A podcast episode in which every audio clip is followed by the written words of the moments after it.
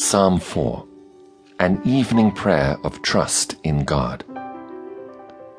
Hear me when I call, O God of my righteousness. Thou hast enlarged me when I was in distress. Have mercy upon me and hear my prayer.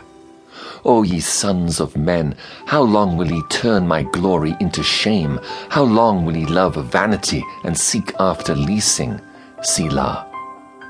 But know that the Lord hath set apart him that is godly for himself. The Lord will hear when I call unto him. Stand in awe and sin not.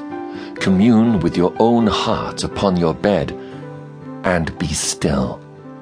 Selah. Offer the sacrifices of righteousness, and put your trust in the Lord.